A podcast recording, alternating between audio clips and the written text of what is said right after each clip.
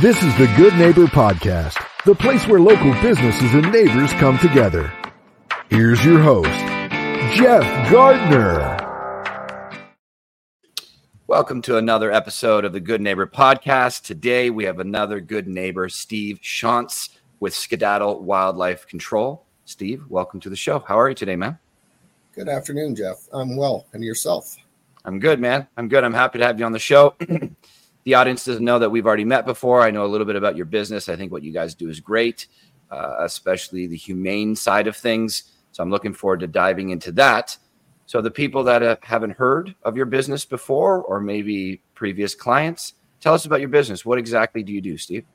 Well, we're a wildlife control company, uh, meaning that we'll uh, move, remove animals from your house via one way doors. We do not go into any home and trap um, the, the animals. We, we let the wildlife leave on their own terms, but we'll seal up entry points and areas that uh, are weak, preventative measures, or uh, screen off the entry areas. We'll use a one way door, as I mentioned earlier, and we'll uh, prevent them from getting back in once they leave. Beautiful. So, if I'm understanding this, it's to not harm the animal. It's to kind of narrow their path so they really only have one way to go. And once they get out, they can't come back in.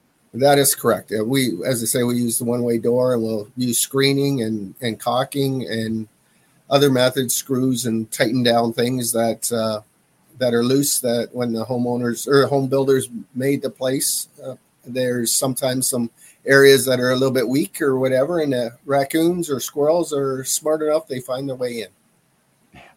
So, is there any what animals? What's the better question here? What, what animals do you focus on, or is the better question what animals do you not focus on, so people can know? Well, we we don't uh, we focus on animals that get into your home or underneath your shed or things like that. We do not focus on animals that are in your backyard. Um, but animals that are actually get physically into your living space, into your into your your house. Um, that's that's what we do. We do not trap, as I said. So we're if you have raccoons that are digging up your backyard, uh, that's we're not the people to call for that. Okay, so if it, if they're inside your home, doesn't matter the animal, you guys can take care of it, not harm the animal, reduce the amount of damage from the home, and uh, that's what you guys focus on. Exactly. Yeah, I love it, man. I love it. Um, so, something that I'm quite interested about because this is certainly a unique trade. Um, what brought you to this? Like, what's the story? I always love to know the why behind what people do. Um, I know this is your business, so obviously you've put a ton of time and care into it. What leads a person to getting into wildlife control?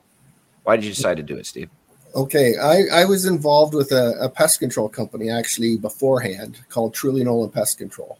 Uh-huh. And it's a franchise, and so is Skedaddle is a franchise. And I was I was working at the, the head office for Truly Nolan, and Skedaddle uh, came along to be one of our uh, uh, our franchises under the, the, umbrella that I was working at. And uh, I decided to venture out from that business and I started up Skedaddle and Truly Nolan at the same time in this in the York Simcoe area. And uh, that's kind of why uh, it was intriguing because uh, it's it's uh, you're outdoors, you're working with with wildlife in a in a roundabout way. Uh, you're being you're being great to nature with regard to not killing anything, um, and it, it's it's just proven to be a very unique uh, job. Uh, every day is different. Every it, it's it's just it's a great place, great thing to be doing. Uh, really enjoy it. I love it. Have you always? I love that you said it. It's great for the environment. You're helping the animals, helping the wildlife. There's so much beauty in nature. If we can respect it, I think it serves us even better, and we serve it even better. Were you always um, fascinated with wildlife, like from a kid? Did you see this coming, or was it a job opportunity that came your way that you found interesting? Well, I've always had uh, a, an interest in wildlife, and, and, as a kid, being a Boy Scout growing up, and, and things like that. That, that wasn't hunting or anything. I'm not a hunter, um, but I I um, always had an interest in that and and uh, insects. But it just it happened to be something that came across and the opportunity came along and I said, sure, let's let's go for it. Beautiful. And then you yeah. enjoy the journey and now you're here. That's exactly it. Yeah. Are you are you the only uh, skedaddle in the area? No, there's we're a franchise system, as I said. So there's several in uh, in the area. Uh, okay. I'm York region. There's one in Orangeville.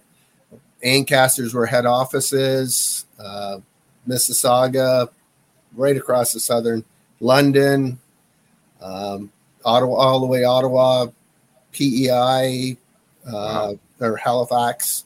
Um, there's a couple out in BC, a couple locations in BC, and then a few in the states. Okay, so you guys focus uh, York region and south end of Barrie, or south end of Simcoe, I should say. Simcoe County, yes. Yeah, yeah beautiful. So this is something that I'm curious about. I love learning about different industries and just different walks of life. Are there any myths? Myths? I always struggle with that word. Myths or misconceptions out there about your industry or your business that maybe the audience is thinking about. I don't like this for this reason, or I won't do it for this reason. Is there anything out there that you can clear up that maybe is some incorrect information well, going on about wildlife control? uh, one of the things, and, and, it happens probably once a year, or, or, maybe more frequent than that, that we that we'll get uh, a neighbor come out and say, "What are you doing? You're going to kill those animals." Um, and we're we're not out to kill any animal. We're out to get them out of the house, but uh, and then back into the wildlife or wild where they're supposed to be, not in the into our homes. Um, and I get that we get my cousin or my technicians get people coming by and, and yelling at them for doing something that's not great to animals. And that's not what we do.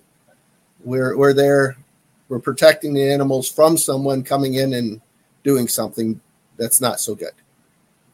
Yeah, so I love that. So for the people who have critter problems inside their home and they want to do it humanely so that the animal can still be alive, skedaddle are your people. Um, outside of the business, Steve, I love entrepreneurship. Everybody we bring on the show is an entrepreneur, and many of them really find their work fulfilling and fun. So I think that's one of the uh, rewards of being an entrepreneur is we enjoy our work, but we still have a personal life. So what do you do? Uh, what does Steve do on the weekends or the evenings to chill out, relax for fun? What do you get up to for fun? Well, I guess uh, this time of year I'm a I'm an avid curler.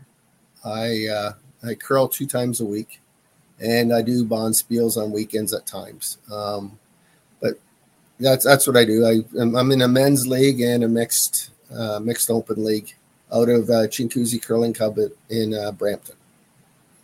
Awesome! You're the first one on the show to say curling. Did you say bonds spiel? Bonspiel. That's like that's a sort of like a tournament on weekends. It's just getting together with either uh, 16 or 32 other teams and playing down to a winner for the end of the night kind of thing. So the curling though. Curling, yes. Okay. Awesome. First curler on the show. That's great. I love it. So this next question, I like to provide a little bit of context because some people find it uncomfortable to talk about the trials and tribulations of life and the challenges that we all go through. Life, we I I, I have this saying that we won't get through it without some scars. I think uh, the best things in life come that are to us uh, with the sometimes the highest cost. They're the hardest earned is some of the best things in life. So I find that in this day and age, especially in the digital world, uh, a good portion of the people on there are presenting themselves in a way that makes life look perfect and sometimes even exaggerated. So, and when viewers of that content see it and they think, well, my life doesn't look like that, they often walk away from that experience feeling worse. Why are these people living such better lives than myself? What's the difference here? And I just find that it's not completely real. Uh, life isn't perfect. And uh, I also think that we're limiting ourselves to not kind of celebrating our hardships. Uh, in my experience in life, it's the it's the challenges that I've faced that have uh, granted me the the best opportunity for growth, rather than all the comfortable and pleasurable situations. So we kind of like to celebrate hardships here. It is a part of life. I think it's an integral part of life. Uh, and that's the context I like to provide before asking that question. So, can you share any hardships, trials, tribulations that you've gone through that maybe sucked in the moment? Often those hardships are uncomfortable and they do suck. But when we look back at them in hindsight, it's like, I wouldn't want to take that away now. I'm the person I am today, or I provide the impact I do today because of some of these hardships. Anything that comes to mind, Steve? Well, going back many years ago, um, I basically right out of university, I uh, I got in a, a, role as a salesman for a greenhouse supply company, and I just I I just realized that uh, I, I, approached the, the whole art of selling uh, incorrectly. I, I wasn't successful at that at all, and uh, it's uh, it got uh, me looking over how to how to do that properly. Um, am I the best salesperson now because of what uh, going through that? I don't know, but I think I, I definitely learned um, aspects of the sales and and recommendations and things like that as a salesperson that I wouldn't have wouldn't do now that I did at that time. I was I was a little bit cocky at the time, I guess. Yeah, I, I that is a common story. I've been in sales for a very long time, and I'm very uh, lucky to have had some of the mentors. One of them being my father. He was you know, integrity selling was the thing that he tried to teach me at a young age. But at a young age, I wanted shortcuts and I didn't want to go the long way. So even though that advice was given to me, uh, I still had to uh, deal with the pain along the way to learn on my own. Sometimes you got to get your butt kicked to learn how to, to fight. So uh, from that lesson, any advice, lots of salespeople listen to this. It's all businesses and the audience is often involved with business. So from those uh, experiences you had as a younger salesperson, one or two tips of advice for the salespeople out there? Well, I, I just I think the best uh, sales way is to be honest, straight up, straightforward with the customer. Don't try being shady at all. Be straightforward. Tell them the truth. And sometimes they don't want to hear it, but this is what it has to be. Um, sometimes you lose the sale because of that. If you try to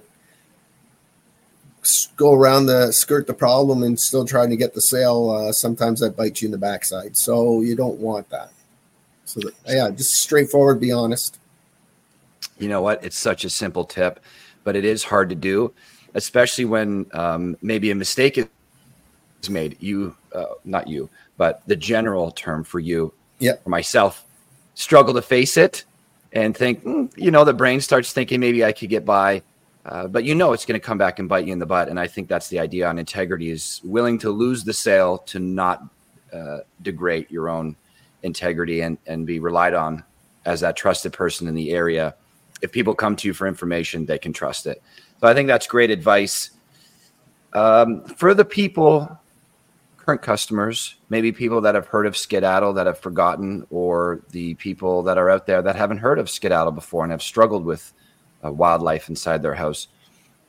What is one or two things that you wish the audience knew about your business in particular?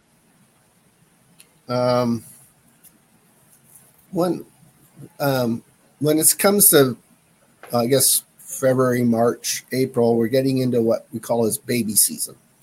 Raccoons and squirrels have their litter. Uh, squirrels will be the first litter of the year because they'll have a second one in the fall sometimes.